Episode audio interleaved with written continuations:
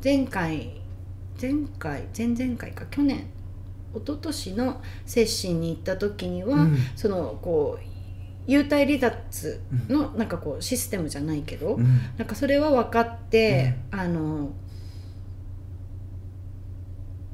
その接心中、うん。あの山奥アップステーツの禅寺で正座してたんだけど、うん。あの意識を飛ばしてっていうかねエネルギーをこちらのマンハッタンの自宅の方に、うん。あの飛ばすことができて、あのお留守番してる子供2人と、旦那がキッチンとリビングをこう出たり入ったりとかしてて、うん。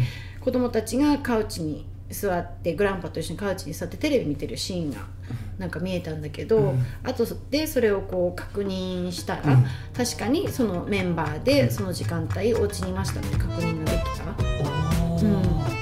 ワー。ルド・オブ・グレート・ヒーラーズ世界中のヒーラーに会いに行こう。皆さんこんにちは。サティです。接心と幽体離脱という言葉が登場しました。ここで少し説明をしていきます。接心とは心に接すると書いて接心ここニューヨークのアップステートの禅寺で座禅を通して精神を集中していくことを体験できます。幽体離脱とは精神や魂が肉体を抜け出すことを表したものになります。ではこの辺で芽子さんのユニークなお話にまた耳を傾けてみましょう。ね。そうやって確認が取れるとすごく嬉しいよね、うんうんうん。そう確認ができて。ああじゃあねあのそこに来たんだなっていうか、ちゃんと本当に飛んでたんだなってね、うんうん。でそのこう古い言い方をしたら幽体離脱って言って自分の体から抜けて、うん。あのそこに見に行くっていうふうになるんだけど、うん。その一番最初の方に言ったあの私たち私っていうのはこう全ての場所にいる、うん。ね、あの体の中にもいる外にもいるし宇宙にもいるっていう考え方をしたら、あの私は何をしたかっていうと、うん。こう体抜けてヒューって飛んでったんじゃなくて、うん。それはイメージ的なものであって、あのマンハッタンうん。にいる私にアクセスしただけなんですよ。マンハッタンにいる私。うん、っていうエネルギー肉体外の私にアクセスしてうんうんうんうんうん。そうすると見えるっていうこと。つまり、まあ、うん。メイコさんの肉体は、うん。あのまあ、禅寺に行ってたけど、肉体を持ってないメイコさんのエネルギーはマンハッタンにうん。いて、そこにアクセスしたっていうことかな、うん。であの、ね、例えばセッション中に、今うん。私ここでこうやってセッションしてて、うん。あのあのその相談者、ね、クライアントさんのお家の中が見えることがあるんですよ。でそれっていうのはあの古典的な言い方をしたら、うん。私が体から意識をあの飛ばして、うん。そちらに行って、うん。家の中を見てきて、あの帰ってきてそれをお伝えするっていう、あの言い方なんですけども、あのどこにでも私がいるうんっていう前提で言ったら、その方のお家にいる私に私あ自分をアクセスするだけ。そうするとそこのお家うんここに体がある自分みたいに見える、うん。つまりまあ全てであり、うん。どこにでもあるものであるっていうことだよね。それはメイコさんだけではなくて全ての存在が実はそうなんであると、そうなんです。でそれにまあメイコさんが気づいているっていうことなのかな、だからねこの現在だけじゃなくって、うん。あの過去も未来も、うん。ねまあ、一応あの時間があるっていう設定で過去未来って見た場合も、うんそこにいる私にアクセスする、うん。そこにいる私にアクセスするっていうのであって、でこう飛んでどっかに戻る先に行くとか後ろに帰るとかではない、うん。うん。なそういうふうに解釈して言葉でねあの説明されてたけど、うんまあけど、まあ、結局は言ってること現象は同じ、うん。表現の仕方がちょっと違うっていうあれで、うんそう最近それがなんか私の中の発見でしたね。うん、だから亡くなられた魂も、うん。ねあのこうそういうこう宗教的にこう天国とかねなんかこういろんなプロセスがあるようにはなってるけど、うん。別にあっちに行ってて、うん。お話しする時にこっち戻ってきてるんじゃなくて、うん。どこにでもいるからじゃあシュッとそこにアクセスして、あのお話を聞くっていう、うん。ことをしてるだけなので、うん。わかります？わかりますです、はい。いやすごくわかりやすいうん。と僕は感じる、うんうんうん。うん。うん。僕ちょっとうんメイコさん一つお願いしてもいいですか、うん。うんこのねメイコさんのお話していただいててすごく気になってくるものが出てくるんですけど、うん。じゃんじゃん聞いてください。あの僕がまあ10年ぐらい前にだからメイコさんちょうど出会った頃あたりうん。うんの時に、あのまあ2年ほど付き合ってたボーイフレンドがいるんですけど、そのボーイフレンドが、うん。あのまあ、その後何年か経って僕と別れた後にまあうん。亡くなったんですね。うんうん。で、まあ、その亡くなったっていうこともまあ噂で聞いたんだけれども、それをうん。こうそのご家族にコンタクトを取ろうとかお墓に行こうとか言おうと試みるんだけれども、うん。僕どうもそこにご家族と連絡連絡が取れなかったりとか、うん。そのお墓もどっか分かんなかったりとかで、うん。こう全く僕からは何もアクセスできないできなかったんですよ。であのその方と僕すごい喧嘩別れしたんですね、うん。もう自分のエゴとか感情みたいなのもすごくぶちまけてうん。もうぐちゃぐちゃな感じで別れた人なんですけれども、うんうんうんうんうんうん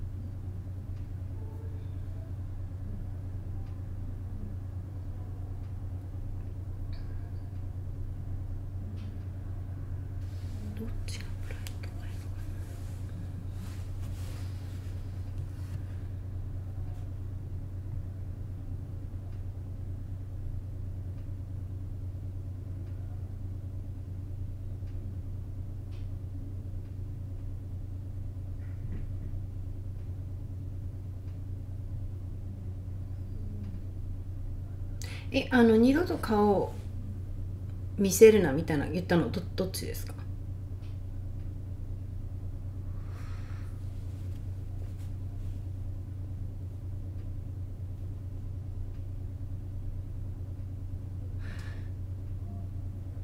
どっちか忘れました。でも僕かもしれませんね、うん、あの彼が言うのは、はい。なんか僕は君の願いを叶えてるだけだよっていうことを言うんですよ。結構淡淡々と、うん。しあのしてる方で、うん。ねあのこううーん。なんだろうななんかねあこう簡単に言ったらドライ、ね、うん。例えばね、うん。サティさんがこう、うん。あのはその逆の性質だとしたら、うん方でなんかそのドライさがこう気に障ったっていうか、うん。ね、そういうとこがあるのは理解できてるとこあるのかな？うん。なんかうん。でなんか君の願いを叶えてるんだよってことを言い続けるんですよね。うん。うん。うん。ねなんかそれがすごいこう彼のこうひねくれた愛情表現じゃないけどもうん、でうん、けど彼もなんかこう、うん、ひねくれてるって言い方をしたら失礼なんですけども、うん。もうちょっとねなんかこうあの人間っぽい感じ、うん。本当は感情を持ってるはずの人なんだけど、ねあの閉ざしちゃった、うんうんうん。うん。うん。すごい今美代子さん本当におっしゃる通りの、うんね。はい方です。うん。はい。うん。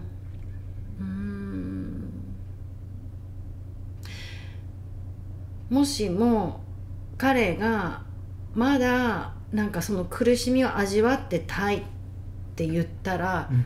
サティさんどう思います？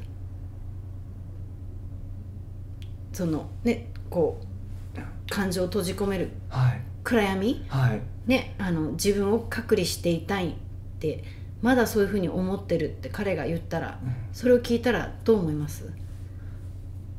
今ねやっぱすごい、うん。あのあれからもう10年近く経ってるわけですよ、うんでやっぱりこう思い出っていいものだけがこうだんだん残ってくるじゃないですか。でもうんうん。今こうやってメイクさんで話してると、うんうん。本当にあの頃の彼の性格そのままメイクさん言ってくれてはるし、うん。こうあの時の感覚にだんだん戻ってくるんですよね、うんうんうん。でまず最初うん。ショックでした、うんうん。であのでも、うん。まあ、彼がそうしたいって言うんだったら、うん。それが彼のしたいことなんでうん。うん。そのままうん。させてあげるべきだとさせてあげたいなっていうふうに思いますけれうんうども、ん。ね、そこもあるんでしょうね、彼の中で、うん。あので願いを叶えてあげてる、ね、君の願いを叶えてあげてるんだっていう、ドンと突き放したような、うん。まあそれあある意味愛情、ねうんうん。君のためにやってるんだっていうのと、うんあのうん。うん。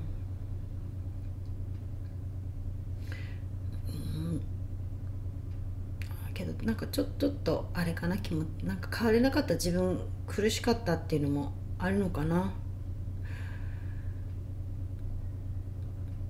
うん。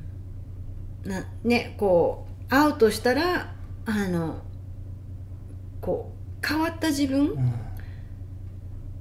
こうこうこうなった時にはまた会おうねとか。うん。うん。ねあの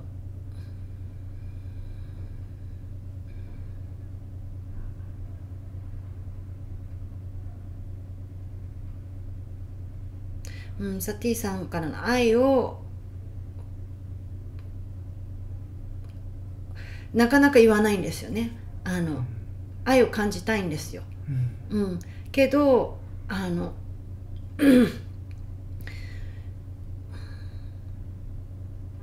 うん、結構苦しそうに言ってるな。ちょっと私こうエネルギー外して喋りますね。あはいはい、うん、あのそのねあの、うん。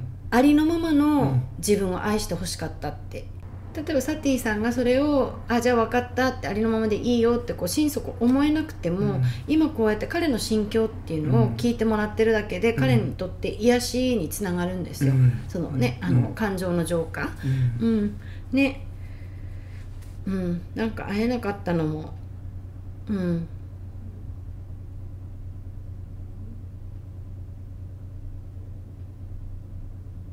うん、彼で両方かな君の願いを叶えてあげる、ね、なんかもう二度と会いたくないみたいな感じの願いを叶えてあげるっていうのもあったし、プラスなんだろうこう変わらなきゃ愛してもらえないっていうのがあった、うん。で、うん、一旦ね例えばなんかそのそこを手放すその、ね苦しみとかを手放すとしても、いうん、一旦うん、現在進行形の言い方をしてるね過去形で「だった」じゃなくって、一旦あの君はああなたはもうそのままでいいんだよってあのサティさんに言ってほしいらしい。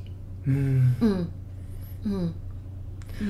うん。あのものすごくあの時幼くて、うん。あの僕も本当にエゴ全開で、うん。ものすごくいろんなひどい言葉を彼に僕投げかけたんですよね。でもちろん僕が感情的になった部分とかも含めてなんですけれども、うん、あのそれを僕は謝りたいなっていうふうに、うん、あの思ってるんです。う